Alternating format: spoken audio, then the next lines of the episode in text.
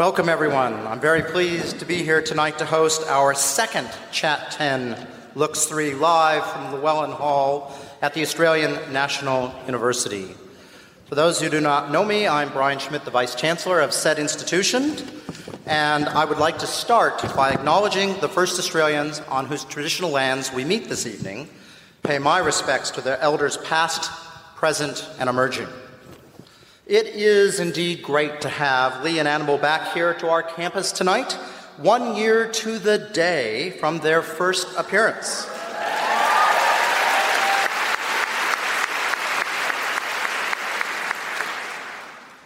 And what a year it has been for Chat 10 Looks 3. Last year, for example, I noted that what we would call within the university an unhealthy obsession for Helen Garner by Lee and Annabelle, I guess perhaps a little bit unexpected, at least by me, was the partial transference of this obsession to Shane Warne by Lee. Many of you are probably, I cannot believe you would not be aware that both Annabelle and Lee have released new books this year, both nonfiction. For Annabelle, a cookbook for imperfect hosts, and for Lee, the more serious Any Ordinary Day. And while we await for their contemplated first forays into nonfiction that were alluded to earlier in the year, I have learned later on in the series of podcasts that whatever forays they make into fiction are going to need to be chaste indeed if Chat 10 Looks 3 is to survive. And that's because Annabelle has revealed to us that she cannot have a conversation with someone once they have written a sex scene in a book she has read. So it rather does narrow the options. We did find out something a little creepy about co-creation of sex scenes may be okay, and I don't even want to think about that anymore. Nonetheless, I do hear, I am looking forward to hear what makes this list of Lee and Annabelle's favorite books, shows, movies, and recipes. I guess one of the things we get to hear in this last installment of the year. I wonder if Tom Cruise's latest movie will make the cut. Annabelle seems to have a certain thing there. And of course, Shane Warne's biography must get a look in. 2018 has, of course, had its ups and downs, but it has been a wonderful constant in 2018, apart from their ability to keep us amused, is Lee and Annabelle's friendship, which then transfers from themselves onto the audience at large. And it is truly a great pleasure to have them here tonight, so please join me in welcoming Annabelle Crabb and Lee Sales for the Chat 10 Looks 3 final bumper show for 2018.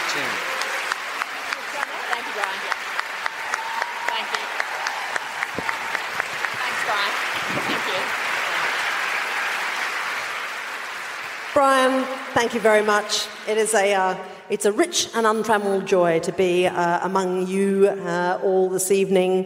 It's been a big year for the ANU as well, of course, Brian. And while Brian has paid some attention to our year, we've, of course, also paid a little bit of attention to Brian's year. Yeah. And, you know... I don't know, is it too soon, but, like, just sorry that that Ramsay Centre thing didn't work out. Like, it's just... It seemed like such a sensible idea. And yeah. I felt we were looking forward to being sponsored perhaps by the Ramsay Centre to appear this evening. It was, and we felt like the very least we could do, because ANU has been so generous to us, is to try to come up with a way to help with that. So I don't think you need to say goodbye to the Ramsay Centre just yet, because there are other Ramsays out there. You could have other Ramsays. For instance, look, we're just spitballing here, but we thought maybe... The Gordon Ramsay Centre for cooking and swearing. Cooking and swearing. Yeah. Or even the Alan Ramsey Centre. For journalism and swearing. Journalism and swearing. The Ramsay Street Centre. For mid-range television writing. You see, there were so many... So don't get sad, Brian. Don't get sad, Brian. It's okay. We can help more if you want to give us a call. It's completely fine. Do call us if you need any further injections of fresh new ideas about Ramsays. Now, do you know the number one question people have asked me ahead of this show? How do you stay in shape? 30 push-ups every day, as my friend Jane can attest this morning. She came out, we had a few drinks last night, Jane and I, and she came out this morning and I was doing push-ups and she went, "Salty, what are you doing? Miller, get out here, look at what she's doing." I just have nothing to say about that. Caused quite some consternation. No, that is not what people have asked me. People have asked me, hey, is Annabelle Crabb going to do another reworking of the 12 Days of Christmas for your Canberra show? And the answer to that I replied to them, do you think I can stop her? The answer to that is yes. Yes, yes, yes, yes. And I think it's worth noting too that whilst last year I wrote it on the plane on the way to Canberra, and then I gave it to you in the dressing room and said, here's a thing I think we should do, and you looked at me with eyes of cold fury because the Sales likes to be organised. This is a lady who we found out this year has a spreadsheet for her wardrobe, so you can imagine that that went down very nicely. And I recommend that to all of you because it saves a lot of time and hassle in the morning.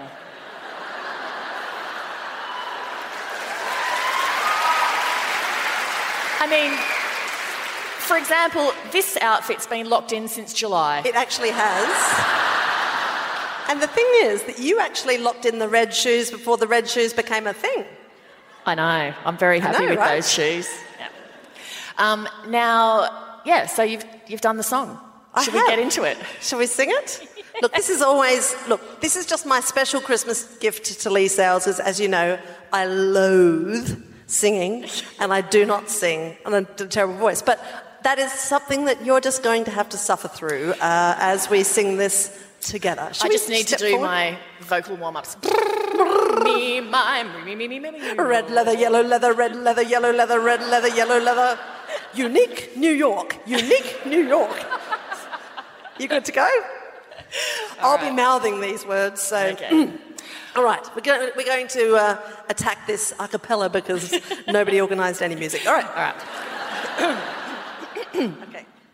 On the first day of Christmas, full of festive glee, Peter Dutton sat an au pair free.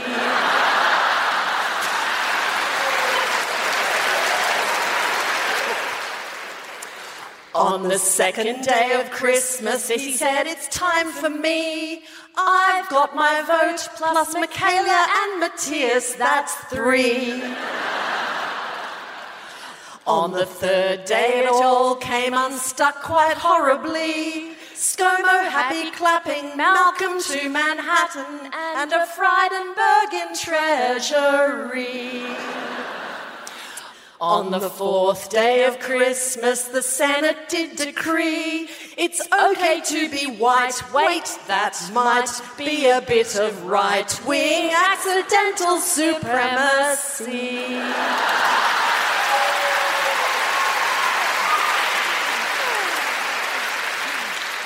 On the fifth day of Christmas, New Zealand gave to me Jacinda's baby. Why do we get fools? She's so cool, bugger all the rules. Can we all book flights immediately?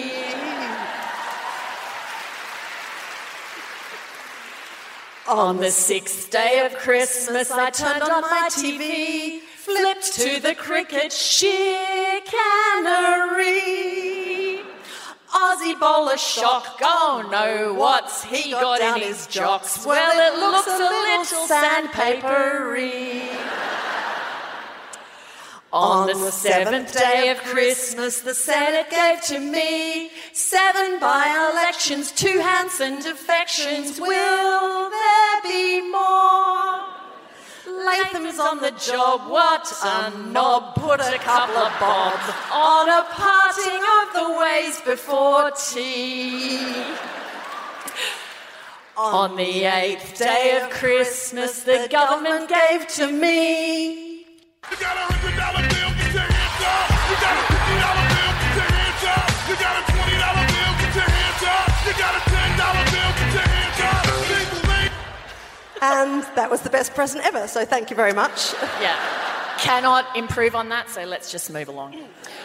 On the ninth day of Christmas, the Aussie polity groped a female journo, sued her when she said so, called her Sarah psycho, S-H-Y and nympho. There's still Julie.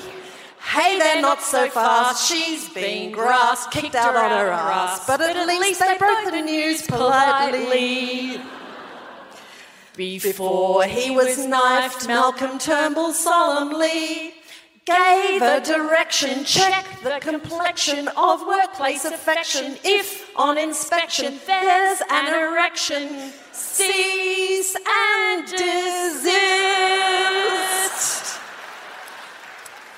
Keep it in your pants, don't advance that office romance, cause you could end up like Barnaby.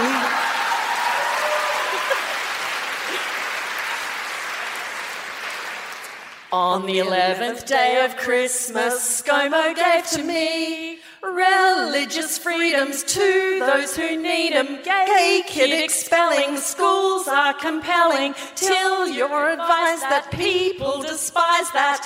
Time for Plan B. Now in breaking news, tell the Jews they can get enthused by the prospect of a new embassy.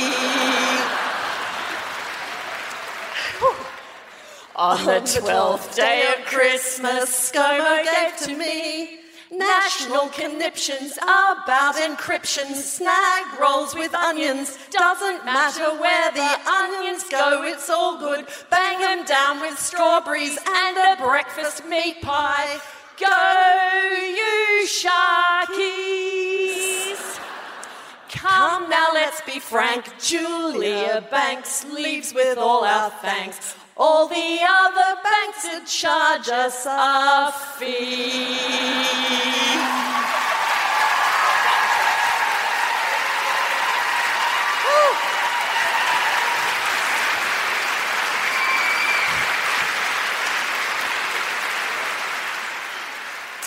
Oh, God knows another year.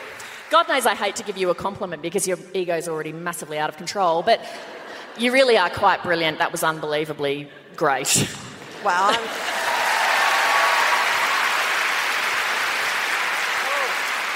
There's a square inch of unkissed ass right here. You wouldn't mind. Just about that. No. Yeah. No, thank you. That's fine too. Thanks, but no thanks. So, here we are. Canberra.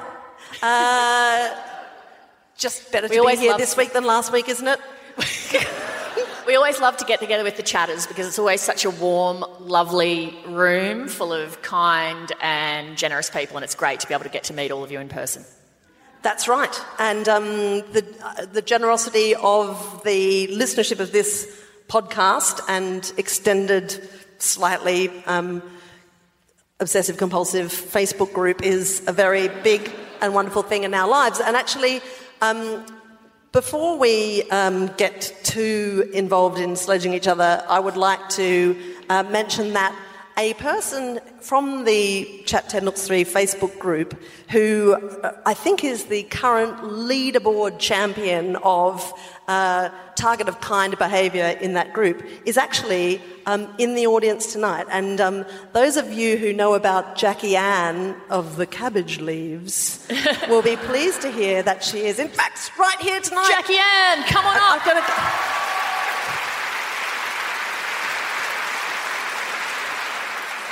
Into the spotlight. Yeah, I know. I'm getting her. Jackie Ann. This is the first time I've met Jackie Ann. Come over here. Hey, Jackie Ann. So I'm just going to get Jackie Ann to just tell me what happened when you went to Maruya recently. Well, I was taken to hospital by AMBO. I was there alone. I live in a motorhome, so I was a long way from home. And put the call out. What did you need? I needed a cabbage. Why did you need a cabbage, Jackie Ann? Well, if anyone's ever had mastitis, I have breast cancer, so it's kind of 10 times worse than that, and I desperately needed a cabbage. If you don't know, you put a cabbage on your boob and it helps. And yeah, put the call out because I didn't know anyone, and within 23 minutes I had a cabbage delivered to the hospital.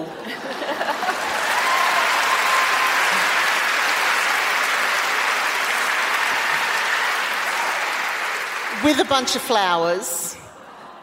And then the next morning I got a real coffee, which, you know, if you spend any time in hospital food, yeah. Then Kim took my washing home and did my washing. And it just went on all week. I had visitors all week. I had green smoothies. I had people just coming out of the woodwork. It was just amazing. All chatters. All chatters. Oh, my God. Yeah, and like within 23 minutes I had a cabbage. It's my 23-minute cabbage. Well, we are very happy to hear that story. It made us both really thrilled. And Kim is in the audience, I do believe. Really? One of the kind chatters. We were supposed to meet up beforehand. But are you really here, Kim? Kim? Oh, she's up the top. Oh, you're up there. Oh.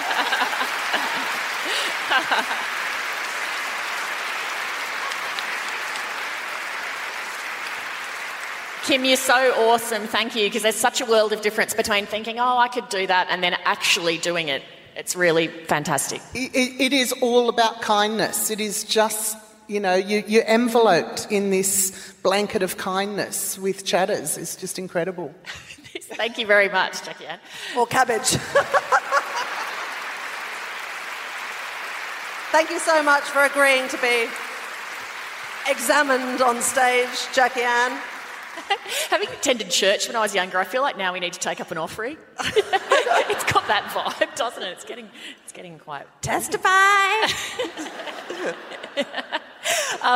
Now, as people might know, we, every Chat 10 show, donate a portion of proceeds to a charity of our choice that is something that's been on our mind, or we often look for things that don't likely attract money because the cause is low profile.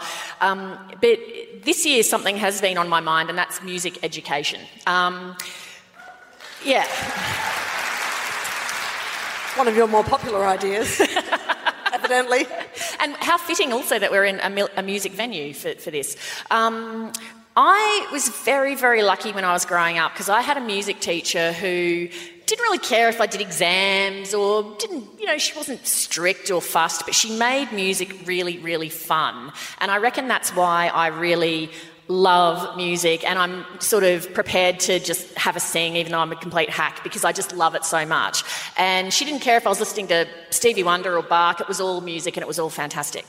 And I was very, very, very lucky that I had a friend who had a mutual friend by the name of Richard Gill. And I'm sure lots of people here would have heard of Richard Gill, who was, you know, the preeminent public music educator in Australia and just such an advocate for music in schools and also music, you know, at the highest levels in Australia. And I met Richard and I just got to asking him about my then 5-year-old and said, you know, what's a good age, do you think, for music and whatnot? And we figured out Richard lived around the corner and he said, well, why don't you bring him? I have a handful of private students on a Saturday morning. Just bring him round at 8:30 on Saturday morning, and I'll have a look, and I'll tell you if I think he's ready to learn music yet. And so I thought, oh God, wow, that's so nice of him. So we went around, and Richard gave Daniel a lesson for half an hour, and then he said to me, "Look, I think he's completely ready to go. Just bring him back every Saturday." And I just thought, it's Richard Gill, like. There's no way I can bring a 5-year-old to have a music lesson with Richard Gill. Of course, then the 3-year-old pipes up and goes, I want one too. And so then I thought, well, this is just insane because this man, like, is so much more qualified than teaching a 5-year-old and a 3-year-old beginning music. But that's where I had it wrong because somebody like Richard Gill, whether it's a 3-year-old or whether it's, you know, the top pianist in Australia, it was a sort of equal process, and it was about the love of the music and imparting that and giving kids that in their lives.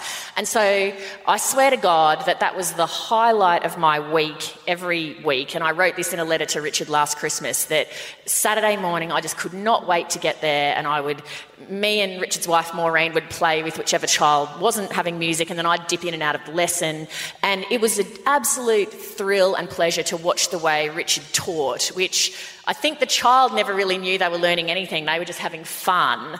But if you knew anything about music, you could just see how jam-packed that period of time was for that child learning key, that's the key foundations of music.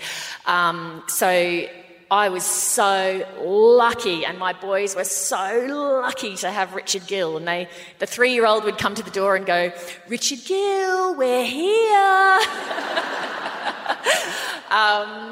As people might be aware, Richard died a few months ago, and so the charity that we're supporting tonight is Musica Viva in Schools, which does a lot for music education. They provide live music and music education in about 900 schools a year.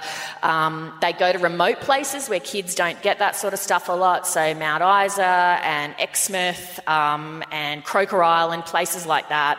And they go to disadvantaged schools, schools with at-risk kids, schools for special needs kids, so they try to bring that sort of education and give that opportunity to everybody. And so we're going to make a donation from tonight in Richard's name to Musica Viva in Schools. Hear, hear.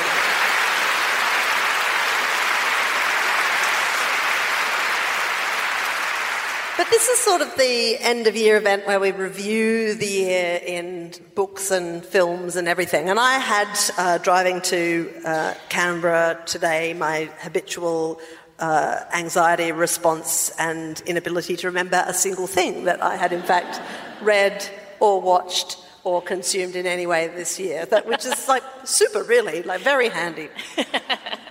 But I know that you're organised because you've been spreadsheeting for weeks / months. That's right. Here's a list I prepared earlier. Okay, you kick it off. Best fiction. All right, we're going to... So here's... There will be questions after a bit, okay? Oh, yeah. So we're going to run through some thoughts about the year, and then you can just ask whatever. That's going to be more interesting than, obviously, hearing us imperfectly try to recall anything that happened this year. Best fiction. See, I went into this thinking I've read heaps of great fiction this year, and as I was working on my little list, I thought, actually... The non-fiction is harder for me to pick because I've read so many great non-fiction books this year. My final two for best fiction this year were Min Jin Lee. Pachinko. Right. Pachinko, yeah. Just a book that I just didn't expect to read and come across and love.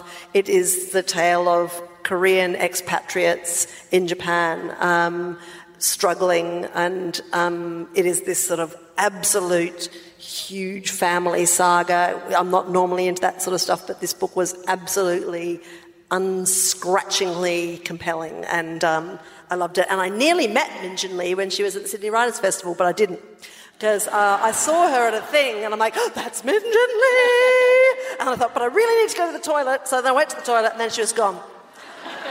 And so that was nearly a very great and magical encounter, but it didn't happen.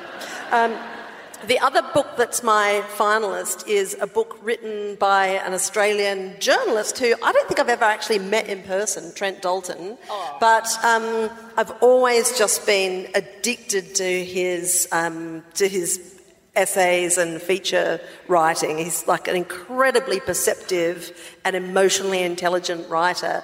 And when I heard that he'd written a novel, I was a bit like, it's just when people that you admire write a novel, you think, well, this could go either way. Like, so if you wrote a novel, I'd be like, really? Okay. Now, obviously, she's the most bankable author in Australia right now, so obviously you can write books. It's what I love about you, that I feel like when I share my dreams with you, you enable me to fly. I just... I'm just pre-trampling you a tiny bit so that when you ask me to read your draft of your novel, I mean, like, what do you do when that happens and you're like... Mm, can I just say, ladies and gentlemen, the thing that's just profoundly upsetting about this is that Annabelle Crabb knows good and well that I have an idea for a novel in my head. Don't say that, because now all these publishers will ring you up and say... And she's chosen in front of an audience of 1,000 people to shit on my dreams. The working title is 50 Shades of Sales. It's like a... It's full of sex, basically. Well, at least you've made it clear to me that you don't like the use of the word panties. I know. That's how I... Yeah, look, we've already mocked Chris Ullman at this event enough, but, like... He and Steve Lewis. Oh, can you not tell this story again? I know. Wow, you're so hardcore. Some people like to hear funny stories a second time. I think it's about a fifth time, just quietly. Because Chris Ullman, if you remember, was here last year and he told that story. I'm just saying. Okay. Well, now we've offended each other, haven't we? Anyway, but this book, Boy Swallows Universe, I started reading it in that kind of like, ooh, is this going to work? And then was just completely overcome by the magic of this book. It's like an incredible original novel. It is even more compelling because it's semi-autobiographical, and a lot of the experiences of the young boy who's the central character in the book are... experiences lifted directly from Trent's early life. The central character is growing up, and his mother's in prison, his mother's a drug addict, and his stepfather is selling drugs. Like it's like hardcore, but suffused with such beauty and decency that it is a source of great inspiration about the extent to which love conquers everything from squalor to poverty to violence, and it was a magical book, and I loved reading it. So I think it's my pick for the year. I should say as well that when we pick our favourites, they're not necessarily things that have been written this year. They're just things that we've got around to reading this year. So that seems to be a red flag that yours is an old one. Finally got around to some Dickens, did we? Apparently, A Tale of Two Cities is a great book. It's awesome. What did somebody say? I think, favourite... It's hard, because there was two books that I absolutely loved this year. The first book I read this year, I think, is my favourite, which was The Museum of Modern Love by Heather Rose, which is... last year's Stella Prize winner. Prize winner. So you were advised that the book was good last year. Look, I shouldn't mock you, because I read The Strays by Emily Bitto only... last year, I think, and I was like, this book is incredible! Why didn't everyone tell me about this? I know. Except when it won the Booker in whatever year it was. It's about the exhibition that happened in New York where the performance artist Marina Abramovich did that thing where she sat at a table and a queue of people lined up and you could sit opposite her for a minute and eyeball her. And the novel is set around that artwork and people coming and going, and there's some key characters who... for whatever reason, are drawn to come and sit opposite Marina Abramovich or watch her sitting opposite people. And it was just riveting and a really beautifully written book. The other book that I absolutely loved... what do you think your performance art shtick would be? Would it just be like musical theatre?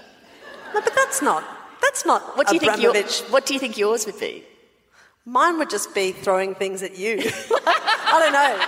Well, that's what she and Ulay did, basically. Yeah. It was their relationship played out, in front of everybody. So it really did pretty much turn into them throwing things at each other and breaking up publicly on the Great Wall of China and all that. I'd like to see you sitting on a chair next to a table and people sitting opposite you and you just doing that thing with your glasses that you really want to do now that you've got glasses. Have you showed that thing? Yeah, I love... Well, this crowd hasn't seen it. It's one for the listeners. Unlike your Ullman gag. She got glasses earlier this year because she's ageing. The other book that I loved, just to get us back on serious track, is a book called, it's a book of poetry. Who would have thought? That would have been one of my favourite books of the year, The Taste of River Water by Kate Kennedy. Cats and dogs living together. You've read a book of poetry and you would not stop reading it aloud to me, which seemed like a sort of first-year university seduction technique. Which I have fallen for in the past. So, like... Don't flatter yourself, love. It was given to me by Kate Kennedy, the writer, and I did wonder if she maybe had heard the podcast and heard me say I don't like poetry, because she presented me with her book and said, I brought this specifically to give to you. And I, of course, thought, oh, God, poetry.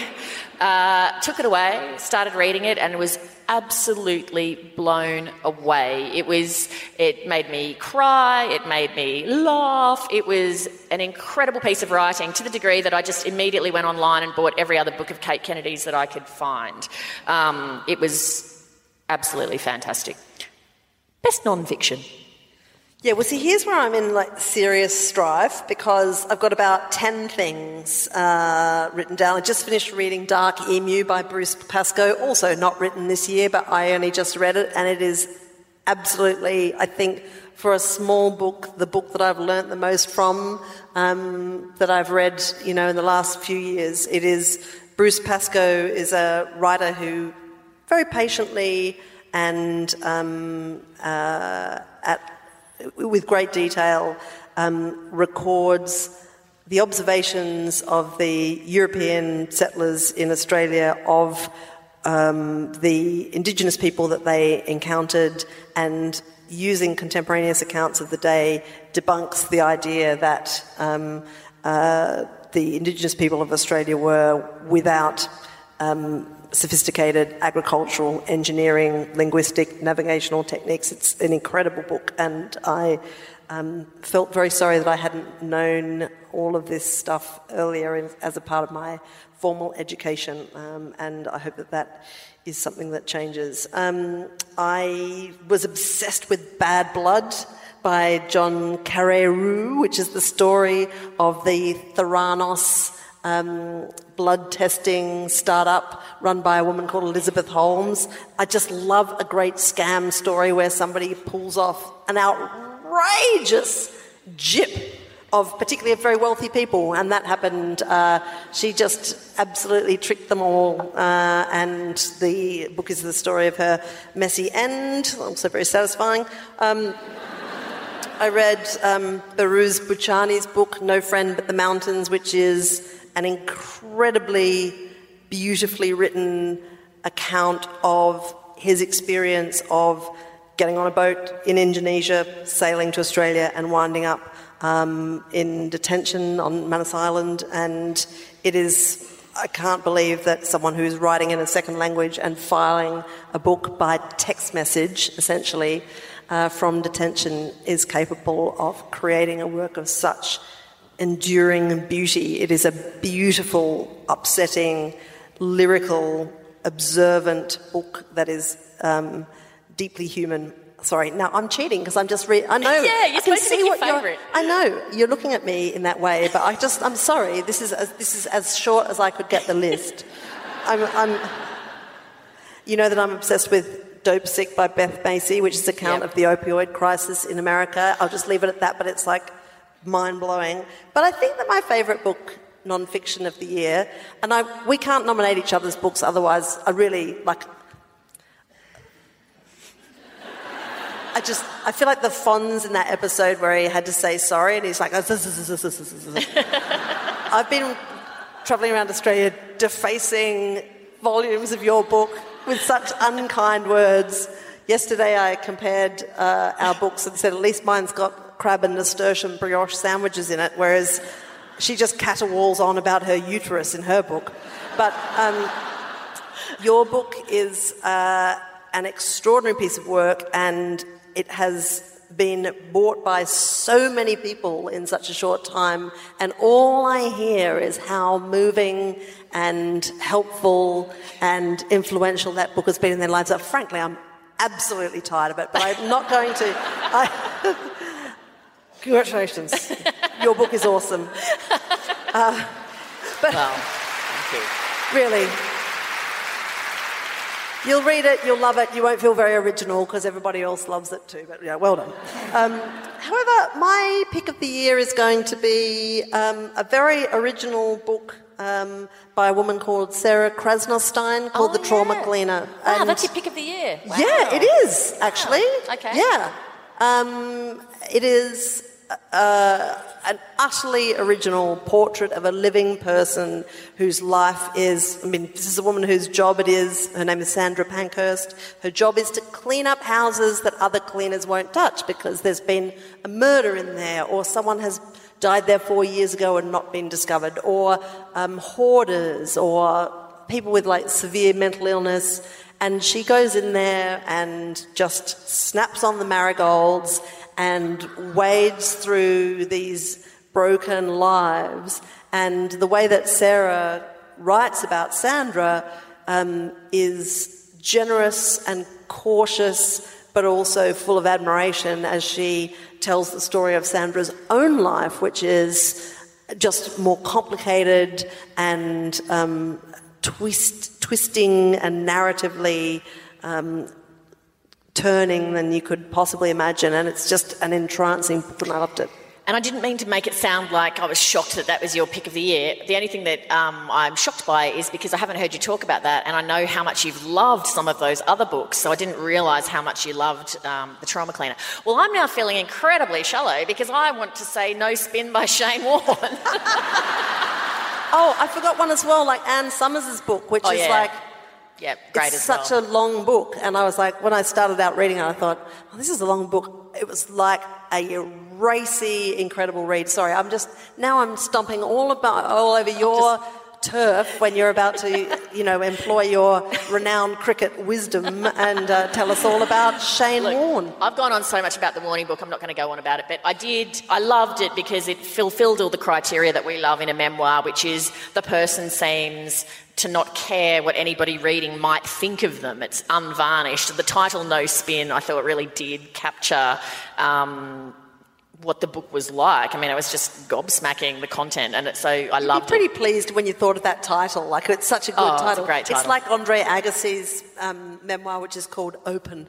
Yeah. So good. So you'd just be like, I agree to write the book just because I thought of that title. You'd be so pleased with yourself. I also really enjoyed Sapiens, which has been close to the top of the bestseller list forever, just because it was the kind of book that you constantly turned to your companion and went, oh my God, did you know, blah, blah, blah, blah. Just every page was full of that kind of thing. And I'm going to cheat a little bit because I thought, non-fiction... Well, we didn't say necessarily non-fiction books, so I'm going to take that to include documentaries because I absolutely loved... Wow, this has really jumped the tracks. I absolutely loved a documentary that I watched on iView just after I read The Museum of Modern Love, which was called Marina Abramovich, The Artist is Present. It was awesome. And the thing was that I did find that Marina Abramovich piece of art at MoMA in New York fascinating because... There's this thing that went really viral where her former lover and artistic collaborator Ulay comes and sits opposite her and she looks up and the emotion that goes across both of their faces is just, like, I've got goosebumps just thinking about it. It's unbelievable. Yeah, although I thought it was a big surprise, but he'd been at her house earlier that day. Yeah, she had already seen him. So I'll see you at 2 at the museum then? Yeah, sure. But, yeah, thanks for wrecking it for everybody. But it was... That went viral, but I had always watched... their art and her art and felt it's not the kind of art that I generally like or am into, and I felt like I don't believe that that's art, and so I had a quite sceptical mindset going into this documentary, and by the end of it I thought, yeah, that's art, it's definitely art. And so it completely changed my thinking, and I came out of it with a lot of respect for what she does, and I just found her to be such an interesting character, and it added a lot of depth to having read the novel as well, so I liked that. I'm going to leap in with Best TV. For me, this was absolutely no competition. It was the final season of The Americans. Okay. That show, season after season, except for the second last season, which it was a bit weak, season after season, I just got so much out of it. I thought it was so rich and layered. And the final season, I just was riveted by. And the finale, I felt like, as you do in any great book or television series, I felt like this is breaking my heart to say goodbye to these characters, and I know it's going to be a tragic ending because it has to be, and it's killing me. And I was pretty much in tears from like the opening shot for the whole time. I was a wreck. I was an absolute wreck. But in that sort of way where you're like, I'm a wreck, but it's bizarre because I'm enjoying being a wreck. It's just, yeah. I just think it's the most overwrought I've ever seen you. And like, I mean, we've all read your book. We know you've had a hard couple of years, but like, I just think your incapacity to process what was happening to those characters. It was. I thought it was an amazing accomplishment. I loved it. Yeah, but what I loved was then when you were watching this series, you'd keep saying to me, so what do you think is going to happen? And you would, like, unfurl all of these incredible scenarios that you had obviously stayed up late thinking up and getting worried about even though they hadn't happened. It was, jeez, wow. Oh, it was full on. Really? What about you, TV? Look, I loved that series as well, and after you nagged me for several years to watch it, and I ended up really liking it, so thank you, I did. But I reckon the thing that I've been most struck by this year, and again, it's because someone I'm close to has been nagging me to watch it for ages, in this case Jeremy, who eventually just one day just like sat me down and turned it on. And I started watching, and it's a documentary called Wild, Wild Country, which is just this unbelievable account of a cult in country. Just it's in a like that settles with a charismatic leader just next to this tiny town called Antelope in just forgettable middle America, and they take over the town. They build this huge cult headquarters, and you meet the leaders and the charismatic individuals and the followers in this cult. There's such an incredible degree of quality contemporaneous footage from the time, and the modern footage is so beautifully shot that when I first saw the first few minutes of this doco, I actually like leaned forward in my chair and went, oh! Like, it was so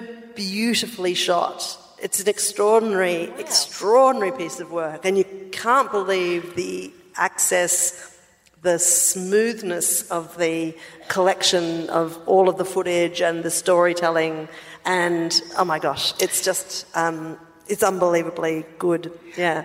I'm going to keep us moving along because I'm worried we're going to run out of time, as always. You're already clock watching. Jeez, so predictable. Best film. Am I allowed to talk about my spider documentary? What was that? The one that I wanted to talk about, the Canberra Spider documentary. Oh, yeah, sure. I've got 2 minutes. So the other day on the plane I watched this film called Maratus. It's a film only half an hour long. It's actually on iView at the moment too, just in case you're not flying anywhere. And it's about this Canberra man, Stuart Harris. He's a, you know, head-banging heavy metal fan, likes to take racy pictures of ladies, and also likes to go for a walk in the Namadgi National Park and take pictures of nice things he sees there. And one day he takes a picture, totally randomly, of this tiny blue, bright blue spider that he sees sitting on a leaf on a rock, and he just snaps it and he uploads it to his Flickr. And a spider expert called Jürgen Otto, German guy, sees it and he says, man, that's amazing. I think that's a new spider. Like, that's a new thing. So contacts this guy and says, hey, I think you've discovered a spider, dude. And so the two of them develop this unlikely friendship. It's that cool kind of spider that looks like it's doing the village people dance thing. I mean, you will have seen, it's the most adorable tiny spider. And so Stuart spends just years trying to find this bloody spider again, and this film is about these two mammothly different men becoming friends. So like, Jürgen is this sort of like socks and sandals wearing German spider dude, and headbanging Stuart Harris, who takes racy pictures of ladies and occasionally snaps a spider, and he picks up rubbish for the council in Canberra. It's the most lovely half hour little doco, and it's made right here, and it's great. So if you haven't seen it... Did you say it's on iView? Where is it? Yeah, it is. Okay, it's on iView. iView Presents. It's called Maratus. Eventually... I'm not going to tell you what happens, but... Look it up. Look it up. Okay, it's good spider. Best film. Surprisingly, we often talk about how we don't get to very many films, and I don't know why, but bizarrely this year I had a bit of a film renaissance and I was back into watching films. I absolutely loved I, Tonya, which was a very entertaining and fun night out. Alice and Janney, it's worth the price of admission just for her. She was just absolutely sensational. I watched Darkest Hour because I got into a bit of a Churchill thing, I think after The Crown, the Gary Oldman. Is Churchill, and he was extraordinary. And I find it fascinating when filmmakers are able to create tension about something where you know the outcome, and you're like, I know they didn't lose the war here, but I'm really like feeling... Like you're watching that O.J. Simpson series. Oh, like, God. Yeah, you're watching the car chase, like, oh. What's going to happen? I really liked the remake of A Star Is Born. It definitely had some flaws, but I thought that it was more than compensated for by the acting performances of the two leads and just their chemistry that was just mind-blowing. And I also massively admired Bradley Cooper for casting somebody as talented and luminous as Lady Gaga, because it's so hard to be, as you would know, with somebody luminous and...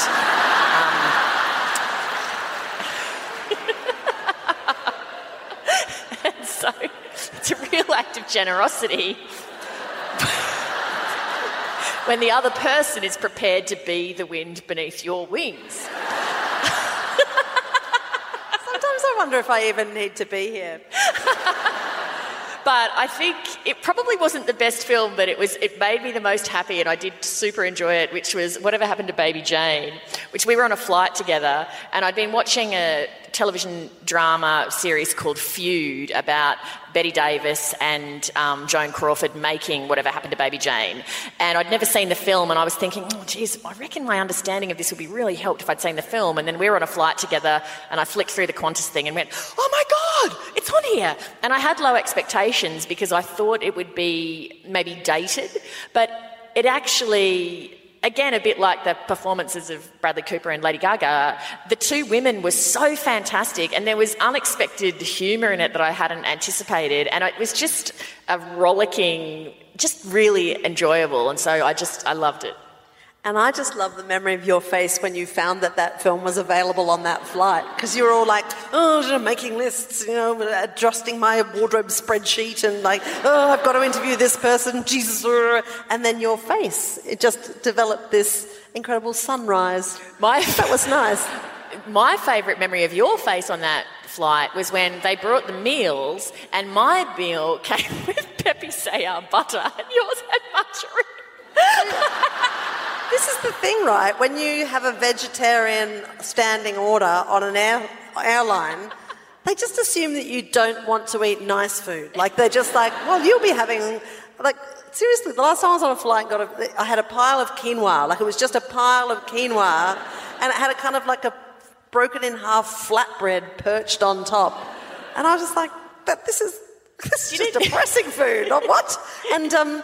always with the margarine, and anyone who has listened to this podcast know that I have a contempt for people who enjoy margarine, such as... I mean, you need to know this about her. Like, she seems impressive, but generally she has margarine in her home. I've seen as well you at places where you get a vegetarian meal, and you're quite right.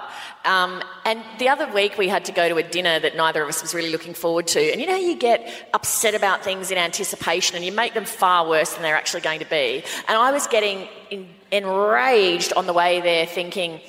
They're going to forget that she's a vegetarian. She's not even going to get a vegetarian meal. I was just working myself into an absolute frenzy on your behalf over something that I was... over an imagined slight that never actually occurred.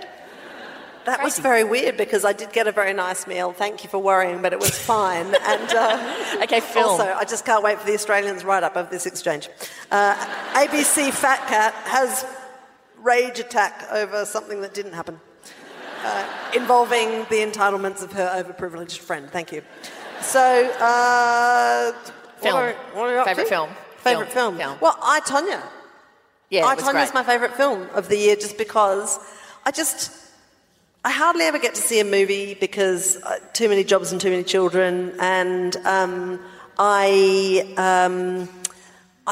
really, really, really enjoyed the anticipation of seeing this film. I just thought, oh my God, I love Alice and Janney so much that I'd watch her do anything. And I'm like, I vaguely remembered the whole Tonya Harding thing, and I expressly did not Google it, or I just went in with my half-remembered. I just remembered that somebody got their knees broken. Like, that's all I recall. And I've got it a bit mixed up with the time that somebody stabbed Steffi Graf on and Monica Sellers. They're all a bit interchangeable, these elite athletes, aren't they? Like, somebody did something. There was definitely a small-bladed implement plunged between the shoulder blades of somebody, but I can't remember who. Anyway, so, and I loved every second of it. I loved the parrot that sat on the shoulder pointlessly of Alice and Janney at various points. I loved that conversation between Tonya Harding, her new boyfriend, and her mother, played by Alice and Janney, where they talked about whether they were a gardener or a flower. Like, oh, yeah. And how in relationships, listen, and she's like chain-smoking, parrot's not on the shoulder in this bit, but returns later. She says, listen, sweetie, you're either a gardener or you're a flower, you know what I mean? And a gardener has got to be with a flower. You can't have a flower and a flower. And then what did she say? She said something like, you know, I'm a gardener who wants to be a flower. How fucked am I? So good. So, okay, yeah. Favourite thing on the internet. I've been dying to get to this one because I loved it so much. I know. Our friend Murph, who always finds the best things, she writes our newsletter that we've just started doing that you can subscribe to on our website. She always finds the funniest stuff, and this was on McSweeney's. It was an article called Theatre of Your Mind Presents It's 2:47 a.m. As a bit of an insomniac, it really appealed to me. It's 2:47 a.m, starring you, written by you, directed by your subconscious, produced by your hippocampus. And then it's written like a play. I promise I won't read the whole thing, but there's just so many funny bits, I've got to read a bit of it. Character, Bookworm. Oh, hello, you. It's 2:47 a.m. I was just wondering where you were. Come, join me by the fire and we'll lie awake considering all of your anxieties. What's that? I don't seem all that scary? Oh, good, I'm glad to hear it. This isn't a nightmare. No, you're half awake.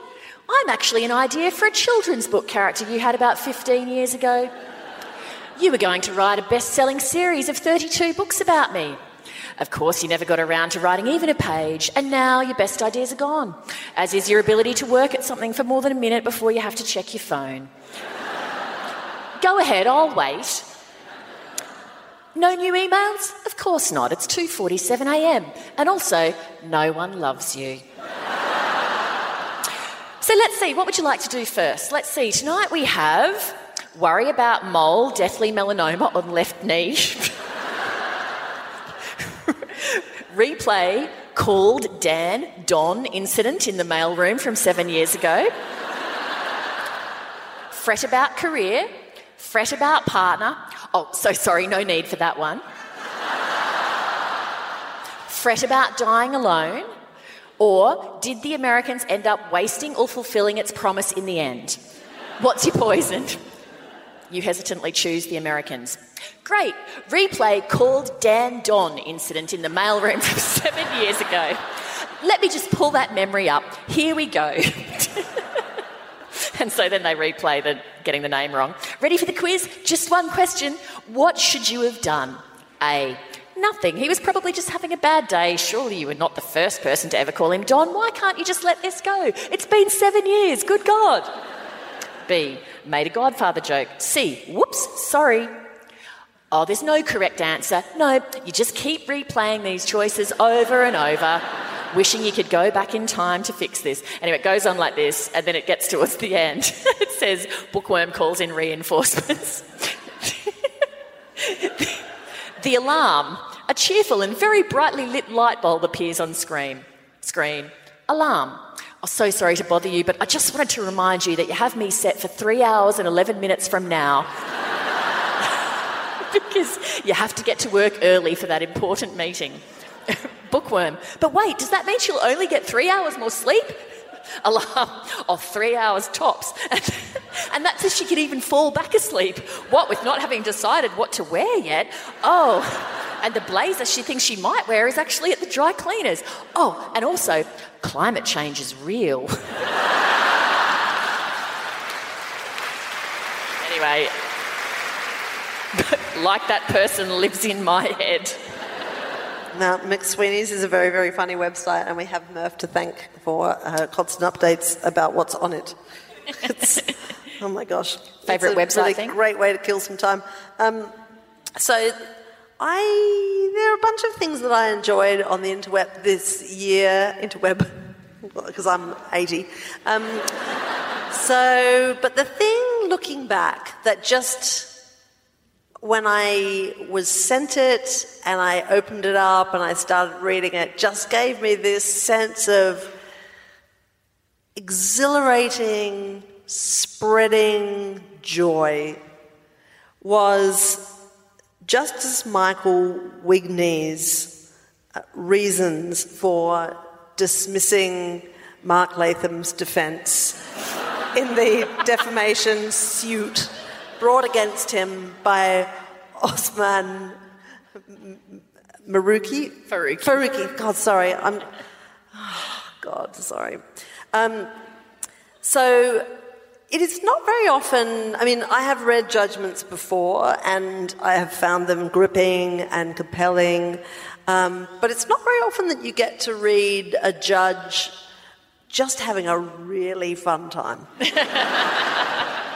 And... you know, Osman's, I think, suit was, contained to about 3 or 4 pages, and Mr. Latham submitted a 70-page defence that was just collected from all of the 4 corners of that man's very interesting brain. There's a lot of citations, a lot of very random...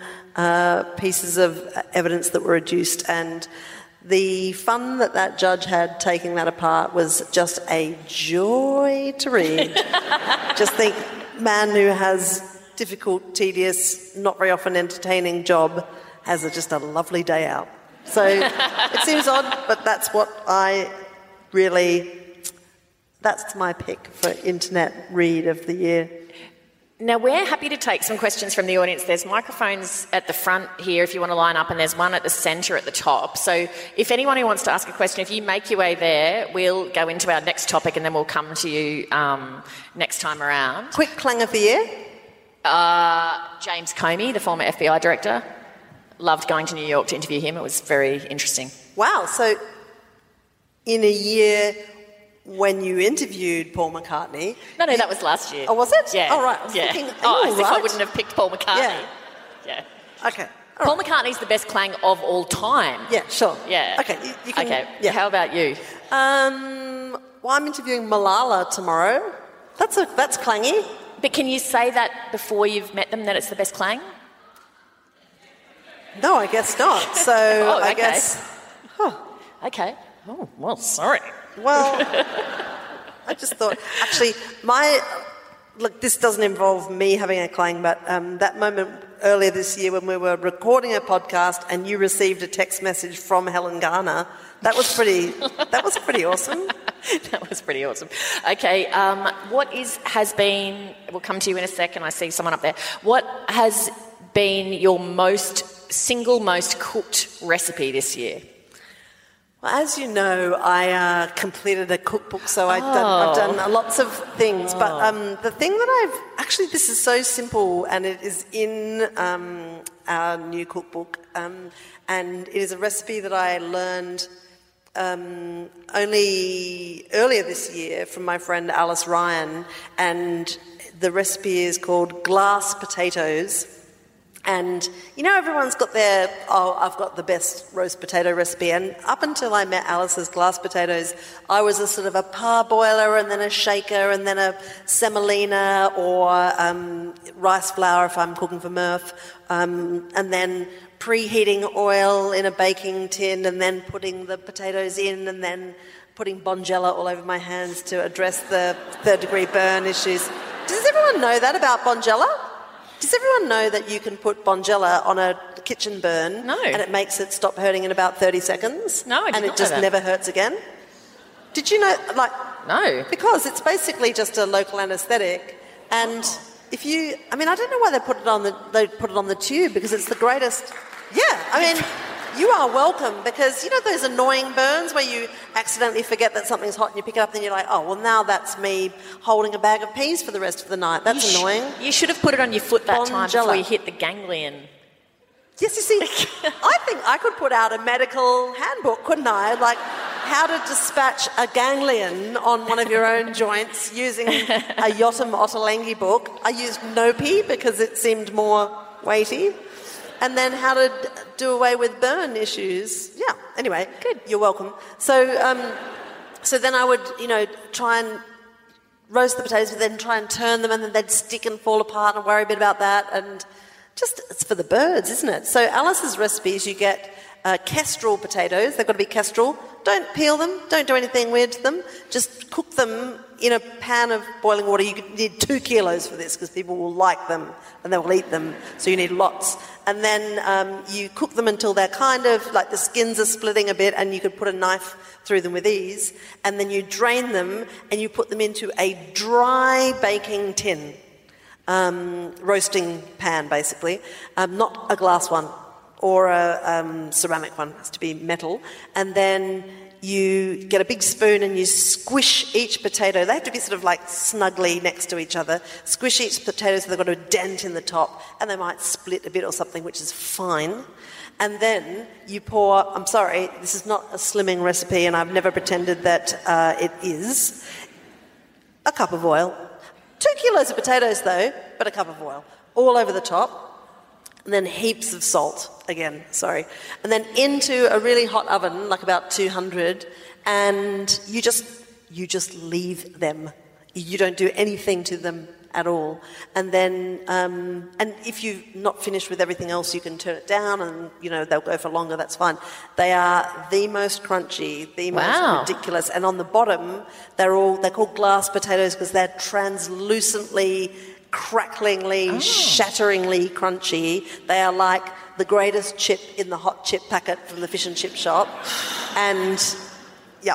I'll try that because the best potatoes I've ever eaten were made by my friend Brenda Conroy, who's here, which involves parboiling, and then you stick them in a Tupperware container with oil and salt, shake it to give them a bit of a rough up on the outside. Okay, so... Yeah. The recipe I've made the most quickly, and then we'll go to questions, is one that I think I've texted you twice when I've been out and about to ask you to send it to me, which is in a book called The Cook and the Baker. It's ginger oaty crunch. Yep. It's like an oat slice with a ginger icing on the top of it. It's fantastic. And that book, The Cook and the Baker, just has so many fantastic... It is a great cookbook, The Cook and Baker. Yeah. Awesome highbrow rocky road. Okay, hello, up the top. Hi, I'm Lisa. I'm originally from Newcastle, but I've moved to Canberra recently. Annabelle, a couple of weeks ago, you wrote an article about the difference between questions that male and female politicians get asked. Do you think it's the onus is on journalists such as yourself to start asking male politicians the same questions that female politicians get, such as how will you care for children and be Prime Minister? Yes, I do. So years and years ago, I used to get really annoyed when I'd see female business leaders get asked, you know, like someone would be running some enormous company and because they also had 3 children, like the first question would be, how do you juggle it all? I mean, how do you manage your work and family in this way? Because I just think, oh my God, like ask her about her job, for God's sake. And actually, I've stopped being that angry about that because I actually think that is a reasonable question to ask. What I do get angry about is when nobody asks men in the same position the same way because they assume, usually correctly, that they have a spouse who is fully committed to looking after things at home or whatever in a way that women in the corporate world or political world have to a much lesser degree than men. And so I am very, very keen that... rather than getting annoyed when women are asking that question, we get annoyed when men aren't asked it. And it was actually when the the events of earlier this year happened with the, enforcement of Australia's robust prime ministerial recycling scheme occurred. And when Scott Morrison became the prime minister and Josh Frydenberg the treasurer, I thought, oh, that's interesting. I reckon that's the first time that I can remember that you've had two people in the position of Prime Minister and Treasurer who've both got little kids, like primary school age kids. And I kind of then dug around and worked out that it hasn't happened since Malcolm Fraser appointed John Howard to be his Treasurer when both of them had young children. And I thought, God, when are they going to be asked, how are you going to juggle all this? And they weren't. They weren't asked for weeks and weeks and weeks. And then I thought, well, bugger it, well, I'll ask. So I asked them. And it was really interesting because I think when you ask professional women that question, they've got, like, their answers on a bloody, laminated card in their purse. They're like, well, so here's how it works. On Mondays, this is what I'm going to do. And then on my mother turns up on this day. But the guys are all just kind of like, well, you know, my wife's amazing. And you're like, yes. What I want to know is the guts of it. Like, who does the dentists? Who does the school pickups? Who does the whatever? Yeah. Or it was more like, oh, well, I make sure that I allocate Friday night or Saturday night or whatever for family time. Whereas a woman knows what you're asking is who's signing the notes for school, who's, it's a different sort of thing that you're thinking of. Okay, over here. Hello, love you both, love your work.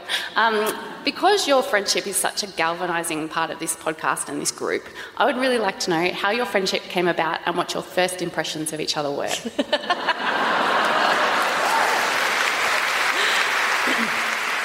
Well, my first impressions of you were not from meeting you because you had a profile, and so I read your work in the paper, of course, and so I thought that you were clever and funny. She just was stalking me a bit, but... So I sort of knew you by reputation and thought you were clever and funny, and then you cold called me because she was coming to work at the ABC and she wanted to know what's it like and where should I sit, and we knew lots of people the same, and so she sort of said, yeah, we sort of seems weird that we haven't met because we know a lot of the same people, and then it went from there.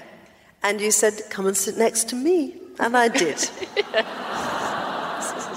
Yes. But it's funny, it's interesting, when we first started doing this podcast, actually, one of the things that I liked about Lee was she used to write this column. I don't know how you were allowed to do it, actually. It was for a News Limited publication, wasn't it? It was called The Punch. Yeah. Edited by a mutual friend of ours, David Pemberthy. And so she wrote this little column called Well Redhead. Get it? And and it was this list of 10 things that Lee Sales had read or watched or encountered or interacted with that week. And I actually just really always read it because there was always something there that I had not seen before and just was really interested in. And that is, it's one of the things I really like about Twitter is that you get links to things that you wouldn't have found yourself. You also get a lot of... free character advice about what a complete fuzzy-haired idiot you are, but I stay for the links. So I knew that you were an interesting person to kind of talk to because I could see what you were reading, and I just thought, oh, we've got the same taste in lots of things, and then radically different in others, obviously. But but it's still something that I do enjoy about talking to you. You've always got... I never leave a conversation with you without having a little list of notes about things that I should, that I would enjoy reading, and that's a really valuable thing, I think. And although in the first instance, we sort of thought that our podcast would be a bit of a reading list sort of thing, the funny thing that we misunderstood about it, I think that has become clear from people who listen to it, is that it is... a bit more maybe about friendship than we thought it was. Yeah, I think so. Question? Hello, everyone. First of all, I just wanted to say for listeners of the podcast, not only are the ladies tonight really funny and insightful, they have brought their A-game on the frock front. They look amazing. So make sure you post a picture somewhere. So I have a two-part question. Firstly, do you think Annabelle looks strikingly similar to Rizzo from Greece in the big dance scene today? To Rizzo from Greece. Just tonight or generally? No, just in this particular frock. Okay. And secondly, Annabelle, where did you get your fabulous shoes? Well, this is my second outing in these shoes on this stage. I got them from the Marks and Spencer website like a year and a half ago for about $20. They are awesome shoes. They're stupid, of course. I could never escape from a robbery or anything in them, but for a night out where you're mainly going to be sitting down, they are awesome. And I bought my Rizzo frock from an op shop in Annandale many years ago because I just went in and tried it on. I just thought, this is a stupid dress, but I love it. And you probably would slot into the prom scene in Greece pretty well. Sure, absolutely, yeah. I'm all over it. She'd be up for that. Yeah. Somebody put on a production next Christmas. Rizzo, Sandra D. Oh, God, why?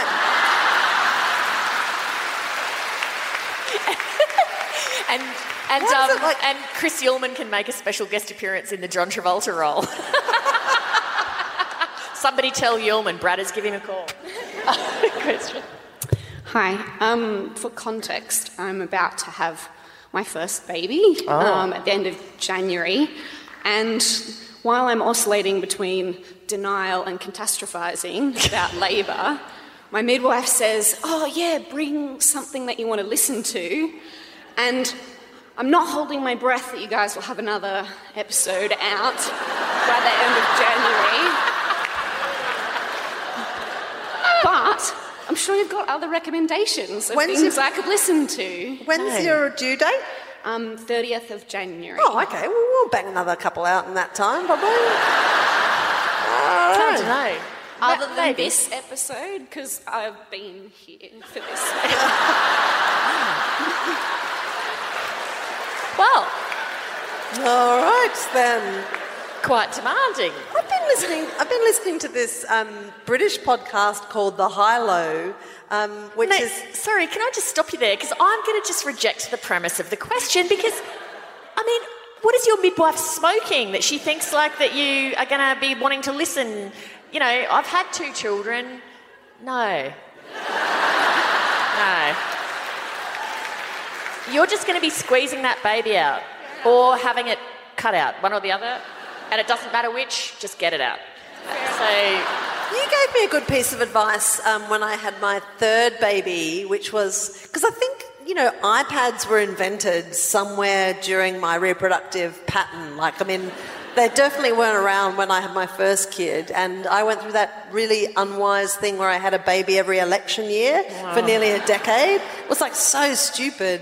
If you have a look at my, like, clips of my television appearances, I'm just like, pregnant, not pregnant. It's just like, wow, what's going on? This woman's like one of those frogs that, like, breeds children in its cheeks or something like that. That's not going anywhere. But one thing that you did when I had Kate was that you brought around your music stand for me. Yes. And I just like, righto, thanks. But it was super handy because... You just put an e-reader or device, which at the ABC we can't name as an iPad, on your music stand. And so, because one of the things that you are soon unhappily learn is that if you are nourishing your child in the way that nature designed, you will only have one hand for a while. Like, there will not be many moments where you have two hands. So, like, if you can do things with a thing that's being, like, you can't read a magazine or a novel while you're breastfeeding, for instance. But the music stand, and I'm sure Sales would lend hers to you because, you know, fling, fling, fling. Super useful. Also, have enough food in the freezer or have a plan for food to be there because you're going to be super hungry and you'll be so angry if the food isn't nice. Now, before we hand back to Brian, why don't we wrap it up with just a couple of things looking forward to next year. If you could pick one piece of culture that you've consumed that you've really loved and you just wish the other person would read it next year or watch it or do whatever, what would it be? David Attenborough's Life of Small Birds. Is there even such a thing? Either that or the movie version of Nicholas Nickleby. For you, I'm picking the television series Please Like Me, because I've asked you and asked you and asked you. God. I know. And how many times? What about when that episode went to air that you couldn't even talk about without bursting into tears? I've never seen you so out of control, affected by something. You couldn't even tell me even what it was. Even now when I think about it, I can tear up in about 10 seconds. It was so moving. It was. I loved that series. It was absolutely fantastic. And can you just please watch it? I've asked you so nicely. I've held out for longer. You did, for the Americans, and then you were happy that you finally watched it. So sometimes you are right. Okay, last question. What is the word you would like to use more in 2019? Oh, we get to... Because this was my suggestion for a question, and normally my suggestions don't make it. But like... Oh, God, you're so the word that I would like to use... I made this decision whilst we were driving here today, in 2019, I'm going to use the word persiflage. Oh. What does that mean? Persiflage is a word of French origin, and it means to engage in mocking banter. And I feel that persiflage is a quite good... Is it like... Does one persiflage? One engages in persiflage. Oh, okay. So what's the verb? I don't think I'd be persiflaging you. I don't think it's that sort of... It's not a verb. What about an adverb? She spoke to me persiflagingly. I want to use prong, because I've heard you use it so contemptuously, like, look at this prong, and it's so good. I don't even really know why, prong is used in that context, but I just know that I really like it. I think I got it from a Martin Amis novel or essay where he just dismissed somebody as this prong. Look at this prong. I love it. It's a great... I assume it's a penis thing, is it? Like, I mean, it's a bit of a dick thing, I assume. Oh, is it? I mean, well, it almost always is with Martin Amis. Oh, yeah, but you called me a prong yesterday. Yeah, I'm trying to get it out there. Yeah. I'm just testing it out to see how it goes. All right, well, shall we hand back to Brian and let him seize control of the evening once again? I would just be keen to hear about Brian's views about our Ramsay project. I mean, let us know, Brian, what you think. I think it's... Yeah. I think we've been really helpful, so, Hey, thank you, everybody. It's been a pleasure to hang out with you, and thank you for your patience, for the persiflage. Thank you.